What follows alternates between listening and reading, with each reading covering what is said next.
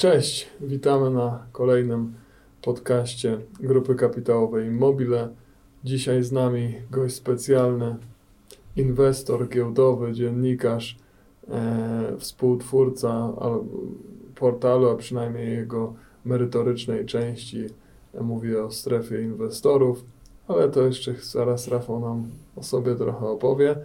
No i wiceprezes Sławek Winiecki. Krótko. To, mam Cię kolejny raz przedstawić? Aha, to nie. Dzień dobry. To może Dzień sam. dobry wszystkim. Tak. To a Rafał, jakbyś mógł naszym słuchaczom powiedzieć, czym się zajmujesz? Core biznesu, że tak powiem, już Core, tak, sam core. finansowy. Tylko core, biceps później. E, Przede wszystkim specjalizuję się w inwestycjach e, giełdowych. Tutaj mm, głównie analiza fundamentalna, już, już e, może nie stricte techniczna, ale fundamentalna, mm, czyli na bazie przede wszystkim bardzo dokładnego, na bazie bardzo dokładnego czytania sprawozdań finansowych, analiza bilansu, RZTS-u, cash flow, ale tej całej również otoczki związana z, ze spółką, z branżą, z otoczeniem. E, To się wszystko liczy w takim e, inwestowaniu fundamentalnym, które ja stosuję.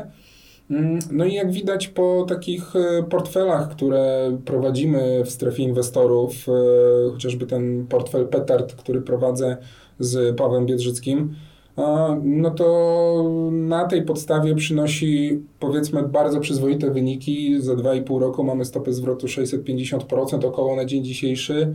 E, I to nie jest y, zasługa jednej czy dwóch transakcji, tylko to jest już blisko 50 transakcji w, ty, w tym okresie. Zazwyczaj mamy 7, 8, nawet 9 spółek e, w portfelu. E, mm, No i tak naprawdę mm, takich strzałów ponad 100% stopy zwrotu, no to tam 6-7 już, już było. A obecnie mamy w portfelu dwie spółki, które, które też mają takie trzycyfrowe stopy zwrotu. E, mm, Myślę, że tajemnica sukcesu tego portfela po prostu zależy na takim aktywnym, czynnym inwestowaniu i bardzo szybkim reagowaniu na to, co się dookoła dzieje. Więc tutaj ten, ten, ten dołek covidowy w marcu ubiegłego roku bardzo dużo e, przyniósł pozytywnego, ale nie tylko nam, e, ale i myślę wielu inwestorom, patrząc tutaj na statystyki chociażby wartości podatków, który, który został wprowadzony od inwestorów indywidualnych, no ale pewnie do tego jeszcze wrócimy. Poza giełdą jestem też przedsiębiorcą, tutaj troszeczkę ten rynek e, nieruchomości jest takim moim ulubionym, gdzie, gdzie no, ostatnie 2-3 lata hossy e, daje naprawdę nie tylko się odbić, ale też i bardzo dużo zarobić, ale przede wszystkim dla osób, które już wcześniej na tym rynku funkcjonują, mają doświadczenie, e, potrafią znaleźć odpowiednie nisze, bo to nie jest łatwy rynek, wbrew pozorom. E, No i oprócz tego mm, staram się tworzyć e, inne e, ciekawe projekty inwestycyjne tutaj już od strony, od strony spółek, tworzenia ich, budowy ich wartości. Więc tak myślę, że mógłbym podsumować. Nie, nie, wspo- nie wspomniałeś nic o, o, o, o materiałach, jakie też tworzysz, o, o, o analizach, czy przedstawienie Tak. Cię poniekąd jako dziennikarza było obraźliwe? E, Ja nie czuję się dziennikarzem, bo bardziej czuję się po prostu analitykiem. To E, może dziennikarzem finansowym? e, Poniekąd. Poniekąd tak. Ta rola, ta rola dziennikarza, gdzieś tam przygody. to tylko teraz czasami jest pejoratywne określenie dziennikarz, bo ty jednak zbierasz te dane sam i, i jakby przedstawiasz swój punkt widzenia. Tak, tutaj w tej mojej przygodzie z giełdą takie epizody analityka, czy też mm, autora tekstów, tak, e, do, czy to na strefę inwestorów, czy to wcześniej jak pracowałem w Stowarzyszeniu Inwestorów Indywidualnych, e, był bardzo cennym doświadczeniem, bo pozwalał mi na bezpośredni kontakt e, z, z przedstawicielami spółek. Zresztą prawda? wtedy się poznaliśmy. Tak, dokładnie. To był rok. No myślę, że dobre 7-8 lat temu, To była jedna z pierwszych tych konferencji Wall Street. w- kiedy, kiedy wy tak. jako Immobile byliście tak, obecni, tak, prawda? Tak, jeszcze wtedy byłeś rzeczywiście w, w Tak, Stowarzyszeniu bez Inwestorów Indywidualnych. No a później jeszcze... Poszedłem dalej. Tak, dalej. w rozwoju. Dalej. Już, już nie tylko jeśli chodzi o giełdę, prawda? Ale y, tak jak najbardziej tutaj też y, widzę tą swoją drogę, która była przed tymi doświadczeniami, gdzie dużo łatwiejszy był kontakt y, mm, ze spółkami, znaczy mam na myśli teraz, tak, od momentu tych 7, 8, 9 lat, e, ale też ten okres przed, kiedy byłem zwykłym inwestorem, gdzie musiałem tylko pracować na bazie danych e, ze sprawozdań finansowych i z internetu koniec. Widać tą, tą, tą różnicę, aczkolwiek to też były takie okresy 2002, 2005, 2008, zupełnie inne czasy. Teraz mamy podcasty, vlogi, e, komunikację przez internet, mnóstwo konferencji online. Jest zupełnie inne troszeczkę otoczenie pozyskiwania tych informacji i to się ceni. No umieścimy trochę też, bo trochę też e, przez te 7 czy 8 lat popisałeś o spółkach, znaczy tam Immobile, czy, czy ten, nawet pamiętam chyba taki materiał o analizie sprawozdania już YouTube'owy grupy kapitałowej Immobile, to powrzucamy linki, będzie można Tak. e, prześledzić twórczość Rafała w naszym temacie, a innych to zapraszamy na, na, na strefę inwestorów. Tam jest taki cykl, o ile dobrze pamiętam, fundamenty i spekulacje. Widzę, że czytasz, bo znasz na pamięć. Znam na pamięć i właśnie o tym chciałem porozmawiać, no bo z, e, funkcjonujesz zresztą trochę tak jak my i na rynku nieruchomości, e, i na rynku mm, inwestycji w akcje. Powiedz, e, jakie, jak ty rozróżniasz e, typ spekulacji, inwestowania na tych dwóch rynkach? No, na giełdzie spekulacja to jest bardziej takie granie dużo, w dużo mniejszej ilości, e, czy też udziałach opartych na analizie danych. Jest bardziej na próbie, jest to oparte bardziej na próbie um, czegoś, co może się stać, ale niekoniecznie. Czyli właśnie takie mm, celowanie, czy się uda z jakimiś przesłankami trafić i czy, i czy to następnie te przesłanki zrealiz- przejdą w fakty. E, kupuj plotki, sprzedawaj fakty. Poniekąd nie zawsze to działa. E, Niestety w, znowu w, w czasach e, no, bardzo już e, ogólnodostępnego internetu też jest takich dużo fake newsów, e, bardzo dużo forumowych miejsc, gdzie, gdzie można przeczytać no, bardzo mylne rzeczy i, i tutaj mam na myśli te fake newsy. E, I przede wszystkim wiele też krzywdzących opinii, niektóre spółki e, i tak dalej, więc myślę, że tutaj własny rozum, własna edukacja, własny sposób myślenia to jest kluczowe, e, więc faktycznie dla tych początkujących inwestorów dużo łatwiej próbować inwestować e, właśnie spekulacyjnie na bazie jakichś niedomówień, ktoś coś powiedział, ktoś coś napisał, tu to dobrze brzmi i komuś się wydaje, że to może być sukces dla tej spółki. E, A tu się nagle okazuje, że to się nie zrealizuje albo jest to już dawno w cenie. No tak, ale patrząc na giełdę w taki, w taki sposób, jako można to powiedzieć, takie, takie powiedzmy wydarzenie socy, bardziej socjologiczne, e, z, z danymi, jakimiś jedni je szybciej pozyskują, lepiej, drudzy gorzej, to jak wtedy rozróżnić tą spekulację od inwestowania? Czy to jest i w tym, i w tym tak samo? Mm, To zależy, żeby odpowiedzieć dobrze na Twoje pytanie, to wydaje mi się, że ja bym tutaj jednak odwołał się do doświadczenia poszczególnych inwestorów, prawda? Mamy inwestorów instytucjonalnych, tych profesjonalnych, oni ten dostęp do informacji e, ogólnorynkowej, ale też takiej wewnętrznej, bo, bo ci inwestorzy instytucjonalni, ich zarządzający, analitycy, no, zazwyczaj mają bezpośredni kontakt ze spółkami. E, No a z kolei inwestor indywidualny, który ma małe doświadczenie i może jeszcze nie ma takiego e, przetartego szlaku, jak pozyskiwać te informacje jak najbliżej spółki, bądź też nawet od samej spółki. Nie wszystkie spółki mają tak dobre kanały e, IR-owe.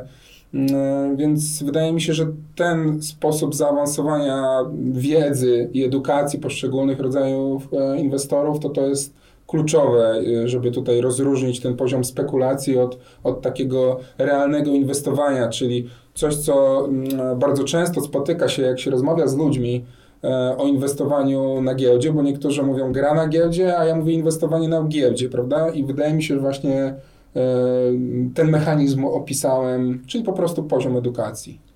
No tak, ale czas nie jest, e, funkcja czasu nie decyduje o tym, kto jest spekulantem, kto inwestorem? Mm, No i znowu, i tak i nie. Myślę, że na większość pytań można odpowiedzieć i tak i nie, bo e, mm, tak samo jak o spółkach mm, się rozmawia i e, jeżeli Sławek byś mnie zapytał, e, czy kupić akcję na przykład GKI i ty To byś wiem, mówił, to wiem. to wiesz, ale to ja znajdę argumenty, żeby ci powiedzieć na nie. I w drugą stronę, jakbyś powiedział, jakbyś ty miał zdanie Jasne. nie, to ja też bym zużył argumentów na tak.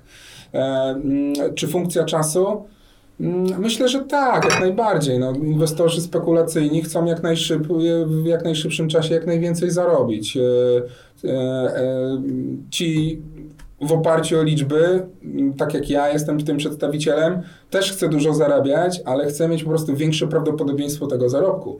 Jak pokazuje historia chociażby portfela Petard, to bardzo też y, często pokazuje, że nawet w oparciu o inwestowanie o liczby można dość szybko zarobić y, bardzo dobre stopy zwrotu i coś, co e, pod coś, co można grać, co się zdarzy za 6-12 miesięcy, na niektórych spółkach rynek zdyskontuje to i te akcje pójdą znacznie szybciej e, do góry, a w innych spółkach będzie odwrotnie, że to dopiero po publikacji jakiegoś wydarzenia czy do dobrych danych finansowych inwestorzy dojrzą. Rynek nie jest doskonały, to, o tym, to trzeba o tym pamiętać. Myślę, że nie tylko nie, niektóre spółki portfelowe z GKI o tym się e, przekonują, e, przekonały, przekonują i będą się przekonywać. Nam, nam wystarcza, żebyście zmienili nazwę. Petardy z wyłączeniem.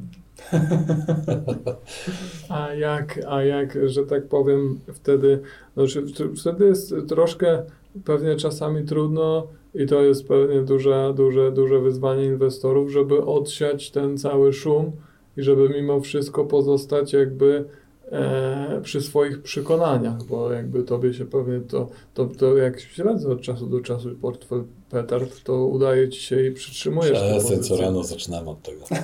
Raz w tygodniu jest chyba aktualizowany, tak? Czy- A co rano zaczynamy od omawiania. no.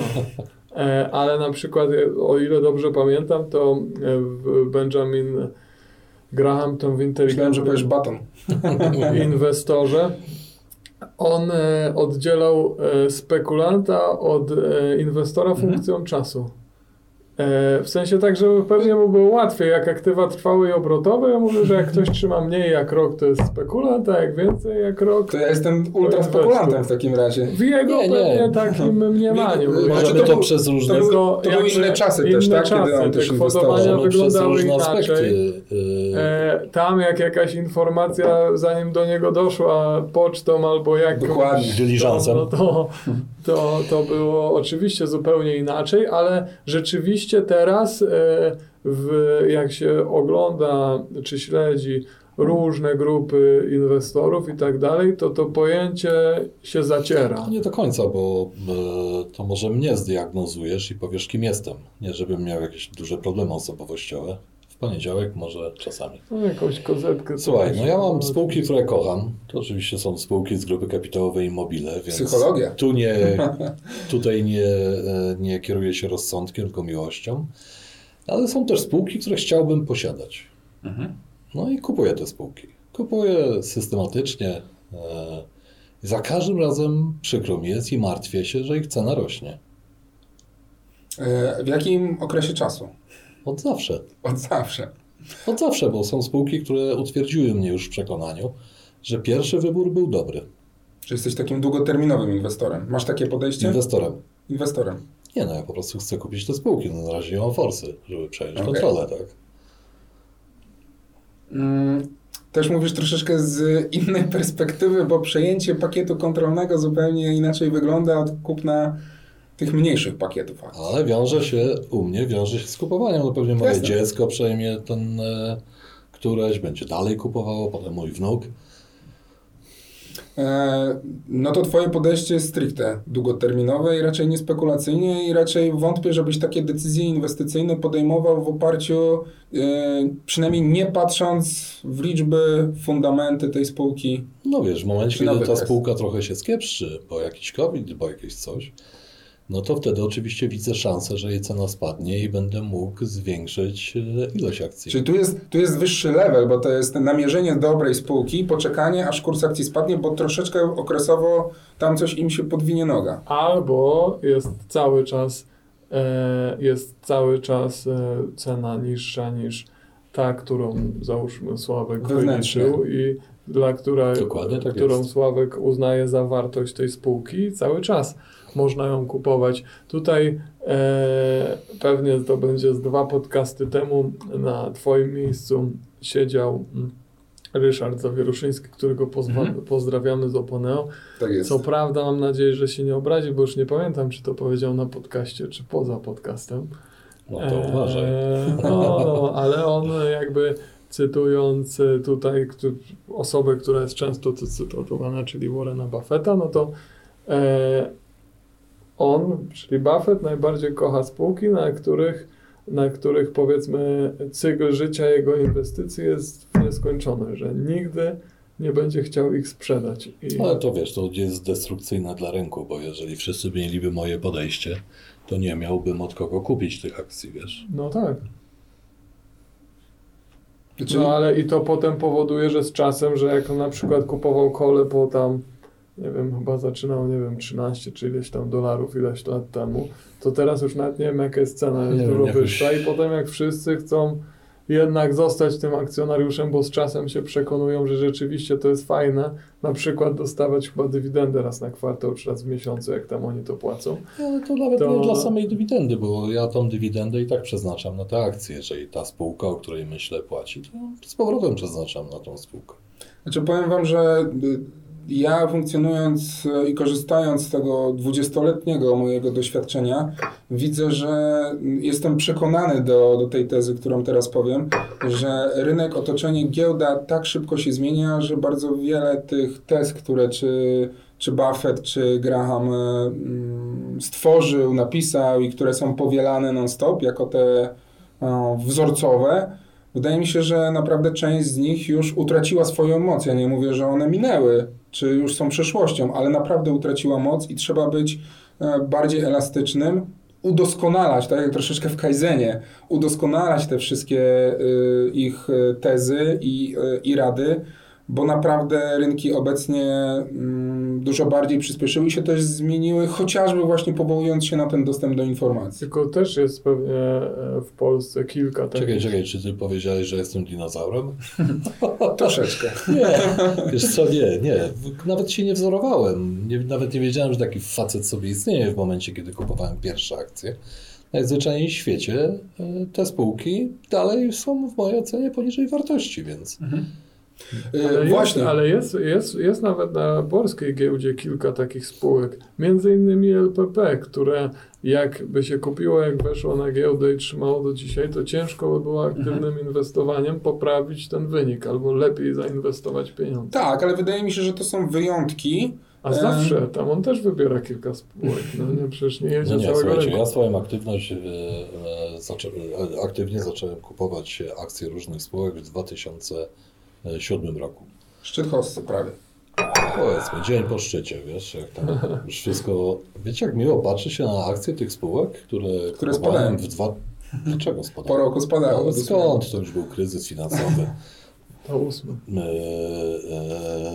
e, to był kryzys finansowy, już zaczynał się, więc to wszystko było bardzo taniutkie. E, I te spółki najzwyczajniej w świecie teraz z perspektywy tych nastu lat ogląda się wspaniale, cudownie. Ale części spółek już nie ma z tamtego okresu. No widocznie ja miałem odpowiednie typy, bo wszystkie... mm, To gratuluję. No, Wszystkie istnieją. wszystkie istnieją. Mm, Mają się lepiej, gorzej, no różne były zawirowania w czasie, ale generalnie wszystkie istnieją. Tak, to, to jest, to, tak jak tutaj Sławek powiedziałeś, tą swoją metodologię inwestowania, to jest oczywiście jeden, jeden z takich bardziej znanych sposobów, że się kupuje dobre spółki i trzyma je się naprawdę długo. Oczywiście na cykle te koniunkturalne wtedy mamy mm, ekspozycję, no ale to bardzo podobną strategią, która też jest znana przynajmniej na polskim rynku od, od wielu, wielu lat, jest y, inwestowanie wyłącznie chociażby w spółki Skarbu Państwa, patrząc długoterminowo na wykres i, kupowaniu, i kupowanie ich przy niskich poziomach, prawda? Czyli, no nie wiem, chociażby pamiętny Lotos, gdzie rekomendacja była zero, pamiętny KGHM, gdzie wiele, wiele lat temu był po naście złotych albo małe 17 kilkadziesiąt. pamiętam, z tamtego Prawda? okresu. 17. Dokładnie. E, ale później był zarówno po 150-200 plus wiele dywidend, no ale później dołek koniunkturalny i znowu. To samo możemy z Orlenem, z JSW powiedzieć i tak dalej, i tak dalej. JSW była blisko bankructwa, ceny po 9 zł, później znowu wzrost do 80-90 i znowu powrót do kilkunastu i teraz mamy znowu 30, prawda? Gdzie tam realne są, e, jak się patrzy później na fundamenty, naprawdę bardzo duży spadek zysków, nawet ryzyko utraty płynności. E, To samo było na JSW, to samo było na chociażby Orlenie, który miał problem z morzejkami, prawda? Mm, I te, I te gigantyczne odpisy. E, Zupełnie inna sytuacja teraz, jak morzejki nagle stały się rentowne i w sytuacji, kiedy e, ta spółka już zupełnie inaczej funkcjonuje. To samo z KGHM-em, który jest z kolei spółką surowcową typowo nastawioną na, na cenę miedzi, prawda? Cena miedzi, tak samo jak spojrzymy na okres długoterminowy, typowa sinusoida w cenach. To też są właśnie tego typu strategie, a tajemnicą tej strategii jest to, że spółka Skarbu Państwa, no, ryzyko jej upadku jest bardzo, bardzo niska, niskie po prostu. Ale ryzyko, oczywiście żadna z tych spółek nigdy nie była spółką Skarbu Państwa. Dlaczego? Dlatego, że jeżeli myślę o okresie dziesięcioletnim, to wiem, że to 2,5 żo- 2,5 raza mogą zmienić się rządy statystyczne. No, tam pod zupełnie innym kątem się akurat inwestuje, więc to był tylko przykład jednej z, y, no, akurat drugim, drugi, drugi rodzaj strategii takiego inwestowania, ale w długim terminie, prawda? Mm, Akurat ja jestem takim inwestorem, który raczej aktywnie inwestuje, niemal codziennie patrzę, co się dzieje na rynku, e, obserwuję dobre kilkadziesiąt spółek, niektóre, tak jak ty masz takie, które obserwujesz od dawien dawna, wiesz, że one są mm, obecnie notowane poniżej tej wartości, którą ty sobie obliczyłeś, czyli tej jakiejś wartości fundamentalnej własnej e, i po prostu czekasz. I sęk w tym, że ja też widzę dużo takich spółek, ale ja muszę ocenić, na którą z tych kilku bądź też kilkunastu spółek postawić, która akurat najszybciej z tych spółek dojdzie do tej realnej wartości i myślę, że mm, w ostatnie pół roku to to jest mój największy problem, żeby właśnie wyselekcjonować te spółki, które najszybciej będą mogły dojść. Właśnie, czyli ty oprócz tej wartości wewnętrznej, powiedzmy wyznaczonej tymi metodami, które wskazuje analiza fundamentalna, czyli jakimś DCF-em, czy jakimś innym tam sposobem. DCF-em nie, ale, Ale tak. no to albo jakąś majątkową Własną metodologią, sposobem, albo własną sposób. metodologią, która ci pozwala określić tą wartość. E, oprócz tego wskaźnika bierzesz pod uwagę też samą, e, samo to, czy na tą spółkę przyjdzie moda i jak szybko inni inwestorzy zobaczą to, co ty widzisz. Tak, tu, tu chociażby sięgając znowu do takich historii, które my przerabialiśmy w strefie inwestorów, takie, takie e, myślę, że bardzo znane przykłady XTB czy, czy chociażby ONCOD, czyli te kryzysy wizerunkowe wręcz bym powiedział, spółki dobre, bo jak XTB chodziło po 4 zł i my te akcje kupowaliśmy do portfela Petard, to spółka była po półtora, dwóch lat kryzysu wizerunkowego, gdzie to był jeden z najbardziej hejtowanych brokerów, że naprawdę nie był lubiany przez e, społeczność e, inwestorską i, i forexową. E, Ale sytuacja fundamentalna tej spółki naprawdę była ciekawa, chociażby na tle wyceny. Tam wycena giełdowa równała się prawie mm, gotówce w tej spółce. Oczywiście ta gotówka jest potrzebna do prowadzenia działalności, ale gdzieś tam takie twarde no było. I w momencie, kiedy pierwszy, drugi, trzeci raport kwartalny pokazał naprawdę znaczący wzrost e, zyskowności i wzrost tych danych operacyjnych, które mogły z kolei świadczyć o coraz lepszych zyskach w przyszłości, to rynek tego nie widział. Yy, olewał te dane i kurs akcji nie rósł. I my na tych akcjach nawet traciliśmy po 15, 20, 25% przez kilka dobrych miesięcy. Przyszedł COVID, e, gdzie no, znając spółkę, było wiadomo, że im większe są ruchy na giełdach, na światowych rynkach, tym ona więcej zarabia, bo klienci więcej tracą, zarabiają, po prostu mielą te. Tracą. Tracą. Tracą, Szybciej zarabiają, tracą. prawda? Ale szybciej tracą akurat na rynku forexowym. I to jest woda na młyn dla zysków tej spółki. Ja się pytam, dlaczego te akcje nie rosły od początku, kiedy giełdy zaczęły bardzo mocno spadać? To teraz moja część. Proszę. Czy w Twojej ocenie ona będzie istniała przez najbliższe 100 lat? Ehm, mówisz o spółce XTB. Tak, czy ja mogę po prostu zacząć kupować e, akcje tej spółki w perspektywie moim 100? modelu? Ja bym się nie odważył. Okej. W tak długiej perspektywie nie, bo tak szybko się zmienia e, otoczenie, no chociażby kryptowaluty, o których 10 lat Regulacje, temu, no. regulacje, o, o 10 lat temu czy 15 lat temu m, tych kryptowalut niemal nie było. Dwu, dwa, trzy lata temu hit inwestycyjny i nie wiadomo, co będzie za 2-3 lata. Czy znowu ten bitcoin będzie jeszcze wyżej, czy w ogóle już nikt o nim nie będzie mówił, bo zostanie wykluczony. To nie, nie mogę ani ja, ani- moje dzieci Tego żyć w napięciu, Tak. że y, ktoś odłączy wtyczkę. Tak? Czyli to jest dynamiczna, dynamiczna branża, nie dla Twojego profilu inwestycyjnego. Straszne było. Szukam ciągle takich spółek. A to może dogadamy się w przedziale nieruchomości. Kto jest spekulantem, a kto jest inwestorem. Em, Definicja. Fajna branża, fajna branża. Ale definicyjnie. E, Myślę, że definicyjnie spekulantem jest ten, kto chce e, szybko zarobić, czyli kupić i jak najszybciej sprzedać ze wzrostem na wartości. Rozumiem, że nie korelują te dwie definicje inwestora giełdowego, inwestora nieruchomościowego, spekulanta giełdowego spekulanta nieruchomościowego. Znaczy, ja, ja mam czasami takie wrażenie, że jak rozmawiam e, z inwestorami, to często oni uważają określenie spekulant jako pejoratywne. Nie wiem kompletnie dlaczego, bo jakby tak samo dla gospodarki, czy są potrzebni spekulanci, inwestorzy, dzięki temu ona jest wolna, dzięki temu szybciej się rozwija, ale- łatwiej czyści no dobrze, konkurencję to- i tak dalej. Bo ja myślę, że to, To, też Mikołaj, to czasami... nie ma znaczenia. Powiedz Nie najpierw. chcą, nikt nie chce mieć definicję. tej, e, tej etykiety. Może oprócz Rafała Zaorskiego, którego pozdrawiamy, nikt nie chce mieć tej etykiety. To ustalmy tylko definicję, bo nieważne jest. y, y, Ja uważam tak samo jak ty, że to, co ja robię, wcale nie jest bardziej efektywne. Najzwyczajniej w świecie to jest inna droga niż to, co robią ci, którzy rano wsiadają, żeby po południu spróbować wysiąść, bo noc nie może być pełna napięć, nie? Myślę, że e, nie znajdziemy konsensusu, jeśli chodzi o definicję spekulanta, inwestora. Znaczy, nie w, nie, w spekulanta. nieruchomościach myślę, że łatwo znaleźć definicję. Okres czasu? Czy stopa No, zwrotu? raczej nie, raczej nie. Myślę, że raczej y, przetwarza lub nie przetwarza. Mhm. Jeżeli przetwarza, to jest inwestor, czyli ponosi ryzyka budowlane, niewłaściwego wytworzenia. Bo remont. E, tak, ryzyka własnościowe, jeżeli e, ryzyka produktu, ryzyko czasu. A Dodaje jakiejś wartości. zawsze, zawsze spekulant myślałem o kimś, kto nie wnosi nic, tylko próbuje Przehandlować. tanio kupić, nigdy nie zapłacić i drogo sprzedać. No załóżmy, przyjmijmy na, na ten podcast, że to jest ta definicja. No to możemy ją skopiować do giełdy? Nigdy nie zapłacić. nigdy nie zapłacić, to jest trudne. Tak, to raczej D plus 2.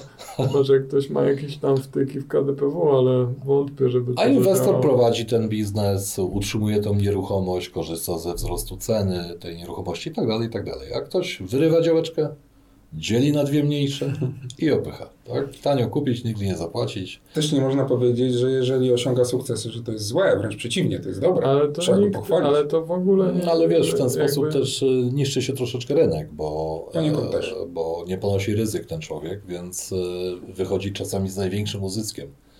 Potem wszyscy chcą tą działkę kupić, podzielić i Mm, Myślę, że ponosi ryzyko i tu taki case, z którym ja miałem styczność, e, inwestowanie w działki rolne wiele lat temu, e, gdzie nagle weszła ustawa, e, która no, zakazywała obrotu dla nierolników, dla zwykłych nierolników e, i, i wiele osób po prostu zostało z tymi Cóż, niemożliwymi. To jest ryzyko właśnie. wystarczy teraz tylko skończyć studia rolnicze i Zacząć I zacząć Mimo wszystko, mimo wszystko teraz obecnie no, mamy ten case, e, że jest zakaz sprzedaży działek rolnych po, e, poniżej 5 lat dla określonej, e, dla Na 3000. określonego obszaru, tak.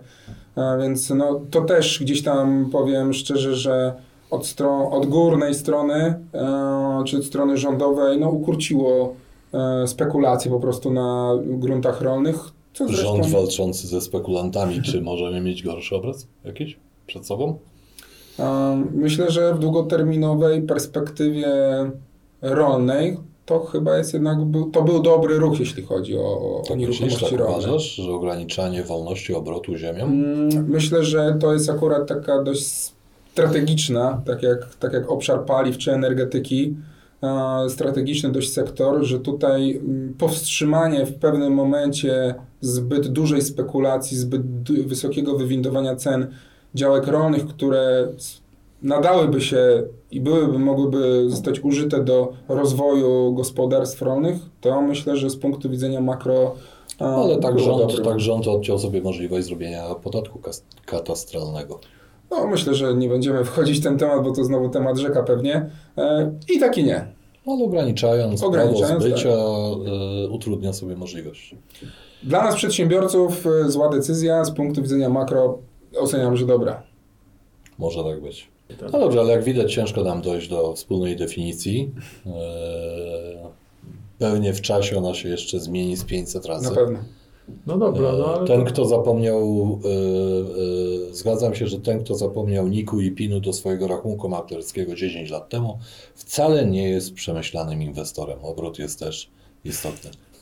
Zgadza się. No, ważne, żeby wynikał z jakiejś strategii, bo myślę, że najgorszy. No, strategia zapomnienia tutaj, wiesz. W tym wszystkim jest to, ale ten, on na pewno nie jest targany emocjami, więc ja jakaś też, strategia nie, inwestycyjna. Nie, nie, nie działa to e, e, na mnie jakoś strasznie. Nawet cieszę się, kiedy akcje spadają. Tej spółki, którą.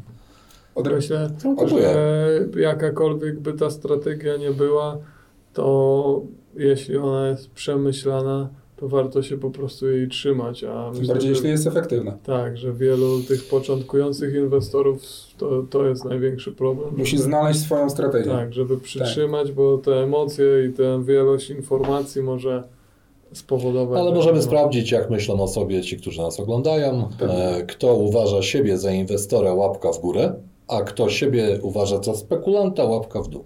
Ten i ten prawdopodobnie też jest. Ale zobaczymy, jakie są proporcje, wiesz. Tak, to ciekawe będzie.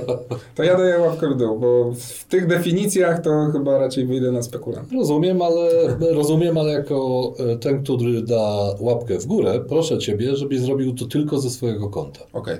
Okay. Całe jedno. No dobra, no ale mamy już, mamy już, mamy już ten portfel petard. Zawsze co tydzień co tydzień, bo tam powiedzmy, ja wiem, że jak jest jakaś transakcja, to informujesz od razu, ale ja tam co jakiś czas sprawdzam, zawsze odpalam z nadzieją, że znajdę tam GKI albo którąś z naszych spółek zależnych, nigdy nie ma. Powiedz, co z nami jest nie tak? Oprócz tych definicji. Po pierwsze w portfelu Petard mamy taką zasadę, że do spółki trafiają, do portfela trafiają spółki z kapitalizacją od 200 milionów złotych. Czyli chociażby Atrem to razy 10. się, wiesz? to razy pytanie. 10, bo Atrem tam około kapitalizacja 21-2 miliony złotych. A, także jeszcze wiele brakuje. E, no GKI się łapie. No tak, GKI się łapie. Ale jeśli spojrzymy... Drugie kryterium teraz. tak. E, no, no drugim kryterium jest New Connect, ale tutaj mamy główny rynek, prawda? Kurczę, jak idziemy. A Projprzem, Projprzem jaka to jest kapitalizacja? Tak z pamięci? Jak wchodziliśmy do sali w okolicach 100. Yy, czyli jeszcze razy 100 i dopiero będzie pod lubką portfela Petard. Znaczy razy dwa. razy dwa. E, razy 100% mówię. Razy 100 to nie będziemy zadawali nikomu tych pytań, wiesz? razy 100% miałem na myśli oczywiście. Znaczy akurat Atrem i Projprzem no jest również nie od dzisiaj, od wielu lat pod, pod moją lupą, bo prowadzę nie tylko portfel Petard, prowadzę też inny portfel, który już ma wszystkie spółki, również New Connectowe które bierze pod uwagę.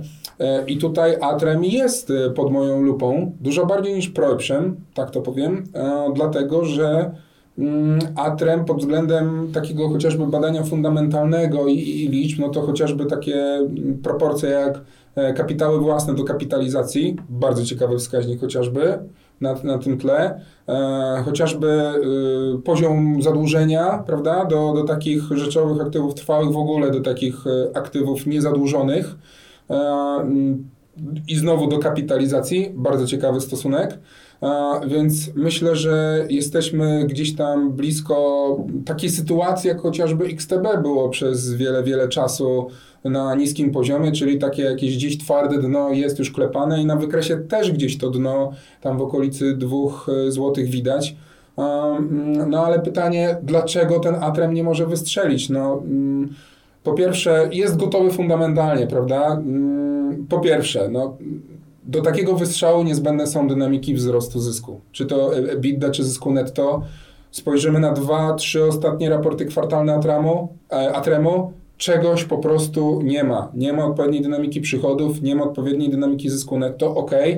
Tutaj dla Was e, szapoba, bo widać efekty restrukturyzacji po przejęciu przez GKI, czyli tutaj mówię od strony kosztowej, ale czyli jeden, ten pierwszy ważny krok został już poczyniony, to widać i teraz czekamy na ten drugi krok. E, mm, czekam z niecierpliwością na kolejne sprawozdania kwartal, kwartalne Atremu. E, na razie stoję w blokach, obserwuję, no ale gdzieś tam też ten Atrem widzę nie może złapać jakiegoś takiego też troszeczkę szczęścia. A to ostatnie informacje o tym e, mm, na 7 milionów, tak? Chyba czy na 8 milionów jest tam od jednego kontrahenta. Mm, no tak, to wniosek. Mieliśmy, mieliśmy rezerwę na to zawiązaną już w momencie Jest rezerwa, tak, ale ja mówię tutaj od strony... Częściowo oczywiście. I od strony inwestora, inwestorów giełdy, prawda? To straszy gdzieś tam jakąś część e, inwestorów indywidualnych. Oni nie do końca to rozumieją, nie do końca mają taką wiedzę.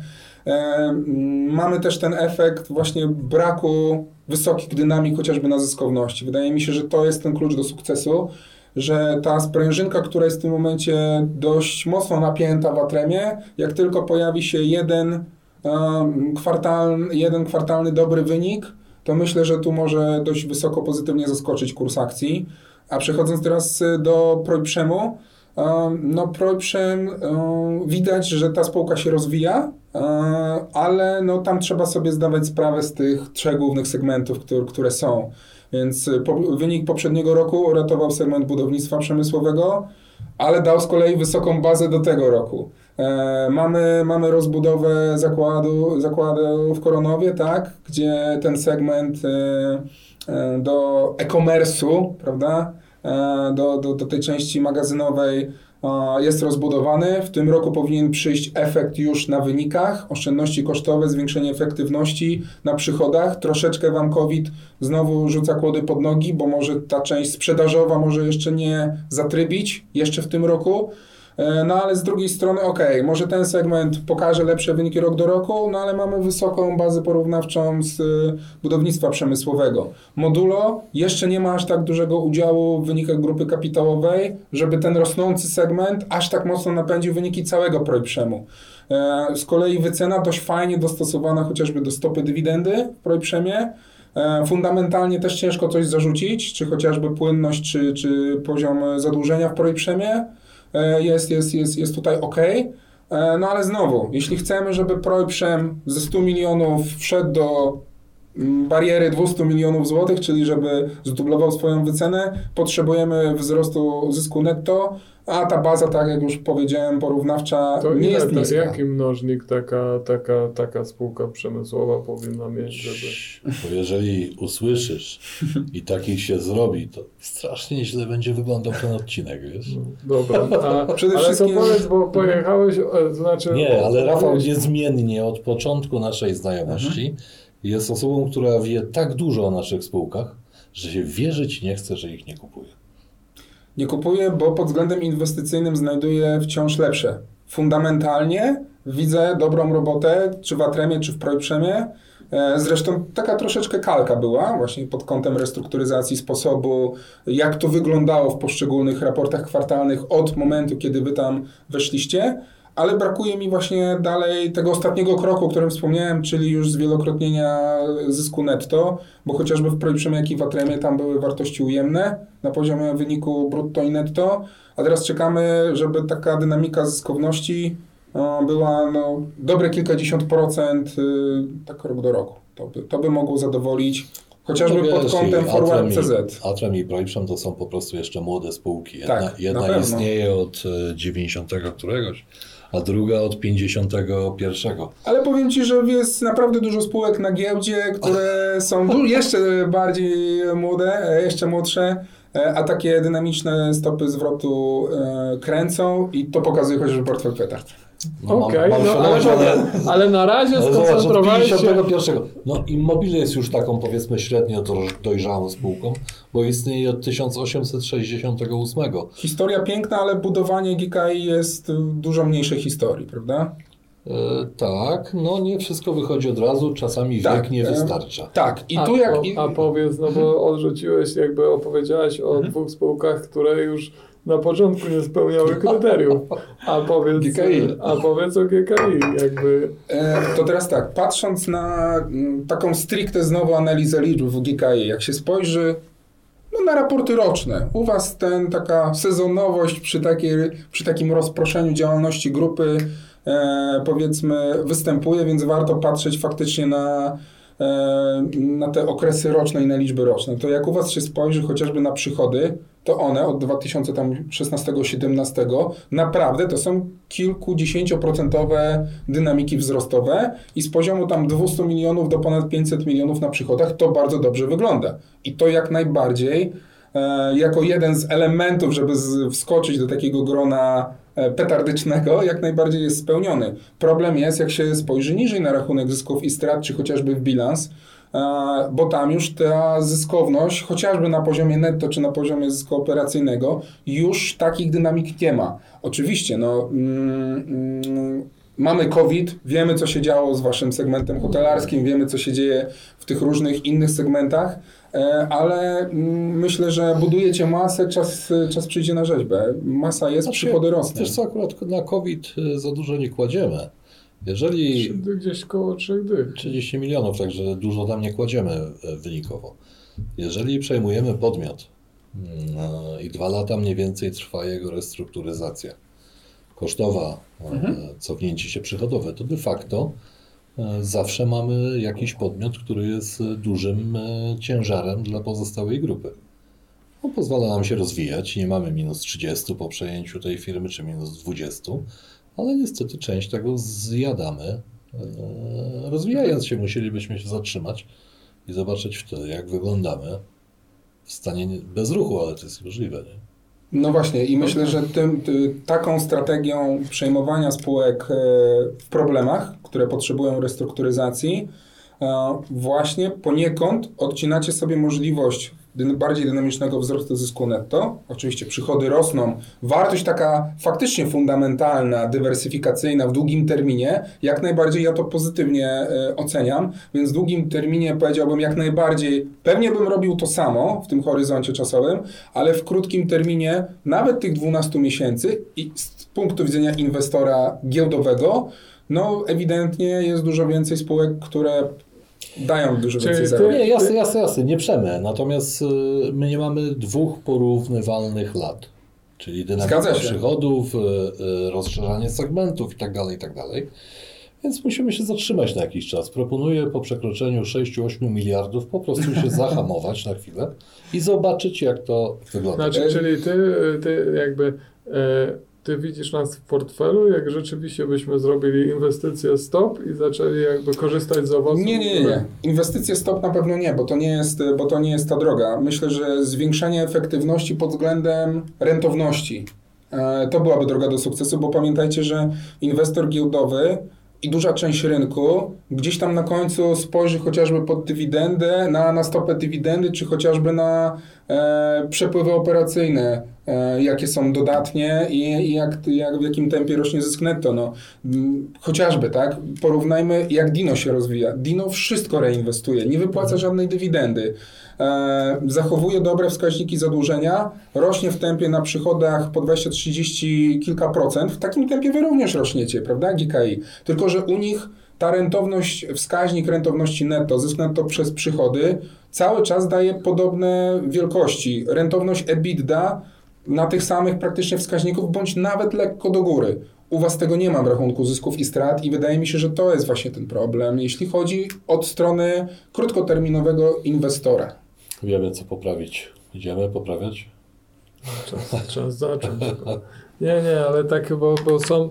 Doskonale rozumiemy tę ocenę, uważamy, że ona jest po prostu rzetelną oceną analityka.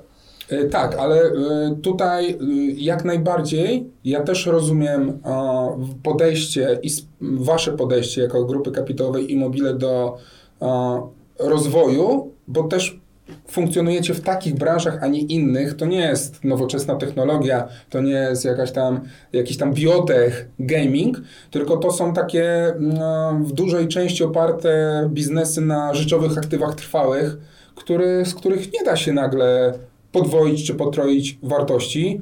E, chociażby właśnie ta inwestycja Projprzemu, która rozbudowa zakładu trwa rok, półtora i następnie znowu potrzebujemy pół roku albo rok, żeby to przyniosło efekty na poziomie zysku netto, co już łącznie nam daje 2-2,5 roku takiego e, programu inwestycyjnego, a i też nie, ta inwestycje nie, przynosz, nie przyniosą Wam bardzo szybko skoku przychodów o 70 czy 100% i tak samo z podwojenia zysku netto bądź potrojenia zysku netto. Dlatego nie ma co się spieszyć, trzeba to wszystko obserwować z perspektywy 200, 300, 400 lat. Ale na pewno jest bardzo wielu inwestorów, którzy poszukują właśnie e, takiej, takiego spokoju ducha.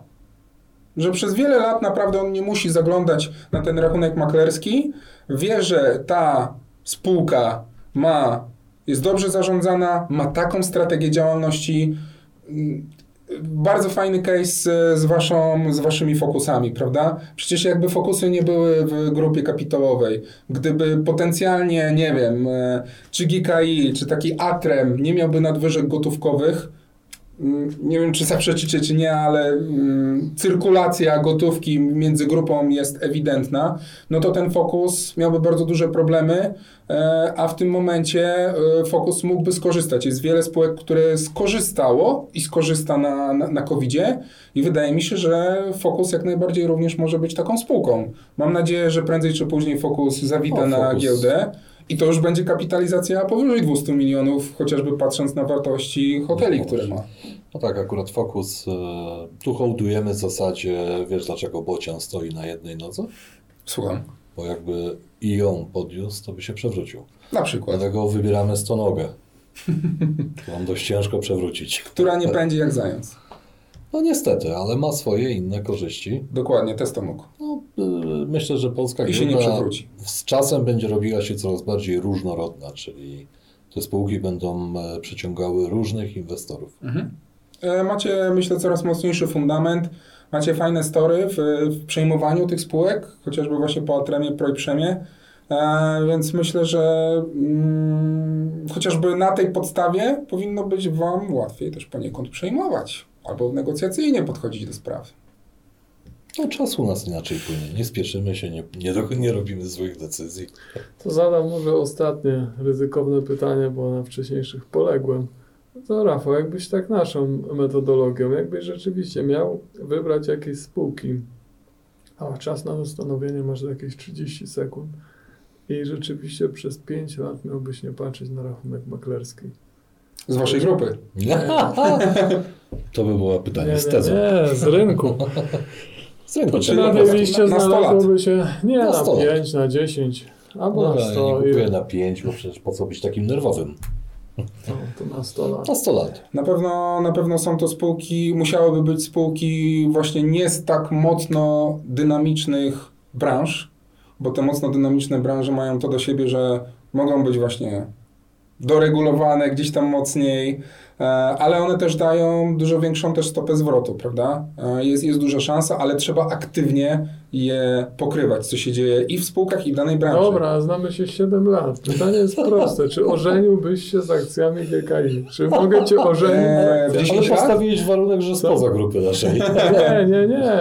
Znaczy w perspektywie 10 lat, Pytam tak, tylko na pewno. o GKI. Tak na pewno yy, i mógłbym naprawdę Dobrze, to nie jest rekomendacja w imieniu ustawy. Tam tak, oczywiście, że tak. Ale co do, to źle zadałeś pytanie. Yy, osobie bliskiej chcesz przekazać prezent, załóżmy, że ona ma teraz dwa lata, to osoba bliska i chcesz za 25 lat, żeby skorzystała z twojego know-how, które miałeś przez cały czas. To kartę podarunkową do kiosku. nie, nie, nie, odkładamy akcję, nie wolno nam sprzedać i zobaczymy, tak to wyszło po prostu z czasem. Jeśli nie robimy tego pod kątem maksymalizacji stopu zwrotu, tylko pod kątem osiągnięcia i posiadania, osiągnięcia korzyści, e, ale też korzyści w rozumieniu spokoju ducha i, i, i zgubiłem PIN, ok, rachunek nic się nic się nie dzieje. to pod względem, e, pod takim kątem, tak, GKI jest pod tymi warunkami gdzieś tam w moim zbiorze tego typu spółek, ale to pokazuje e, też historia. No, ja nie mówię tutaj o 1800 któregoś roku, od kiedy istnieje, ale myślę, że pod kątem e, wyników finansowych i tej historii e, do 10 lat oraz, to może inaczej powiem, dopóki nie zmienią się y, zarządy i główny zarząd, bo to widać w story wielu spółek innych będących na giełdzie, że jak jest dobry zarząd, e, to nawet kryzysy e, i bardzo ciężkie czasy przetrwa, a nawet na nich skorzysta. E, I jeżeli dany zarząd, dani ludzie w danej spółce funkcjonują wiele lat i ta spółka poprawia swoją sytuację fundamentalną, a sytuacja fundamentalna GKI przez, z każdym rokiem się poprawia, to widać na RZTS-ie, na bilansie, na przepływach pieniężnych, czyli to jest to dokładanie nóg do tej stonogi, e, to to, to, to ma miejsce. E, To damy jakiś spoiler, bo- lokowanie Nie, produktu, słuchaj, co martwiłem będzie? się, że ty mówisz nie? o Orlenie, wiesz, znowu. Rafał, jakiś spoiler? Oczywiście, oczywiście e, e, spoiler. Spoiler mogę powiedzieć, że na bazie obecnych raportów e, finansowych przy, e, grupy kapitałowej Immobile, no ta spółka w najbliższym, e, w najbliższych miesiącach nie trafi do portfela Peter. Nie, nie, nie, ale myślałem o spoilerze, bo mówiłeś o wpływie zarządów na, na, na przed, przed tym, że planujesz nawet Tak. zrobić coś. E, I... Tak, tak. Mamy, mamy właśnie w planach e, rozwinięcie tego tematu dobrej jakości zarządu w spółkach. mm, Właśnie z perspektywy ostatniego pół, półtora roku, czyli od momentu, kiedy ten COVID wybuchł do obecnego momentu, prześledzenie sobie kilku branż, kilku case'ów konkretnych spółek e, i, i w strefie inwestorów e, my mm, nagrywamy taki podcast 21% rocznie. On jest dostępny tak samo jak i wasz, tutaj vlog, podcast, wideoblog ogólnodostępnie. E, Więc mamy tutaj zamiar taki podcast nagrać i odpowiedzieć takie story, jak ważną rolą jest y, dobry, dobry zarząd, dobre zarządzanie spółką i dobra historia danego zarządu. To zapraszamy do przesłuchania też tych podcastów tam z Pawłem Biedrzyckim, którego Ale pozdrawiamy, przestań, nagrywacie. słuchając tych podcastów, słyszałeś e, rekomendacje na najbliższe miesiące. No tak, no ale mogą, mogą śledzić, kiedy Rafał zmieni zdanie, nie? Jest zawsze Nie, szansa. oczywiście my e, żartujemy, podchodzimy zawsze z powagą i e, czytaliśmy rzeczy również niekorzystne na nasz temat, e, które się ukazywały, ukazywały w przestrzeni. I niestety często się z nimi zgadzaliśmy. Niestety bardzo, bardzo Ale dziękuję, też że... kiedyś dostaliśmy taką rekomendację, żeby e, sprzedać wszystko i ostro postawić na hotele i... Nie pijesz do Alberta I- Rokieckiego. I bardzo dobrze, że tego nie zrobiliście. Bo wtedy byście byli spekulantami właśnie.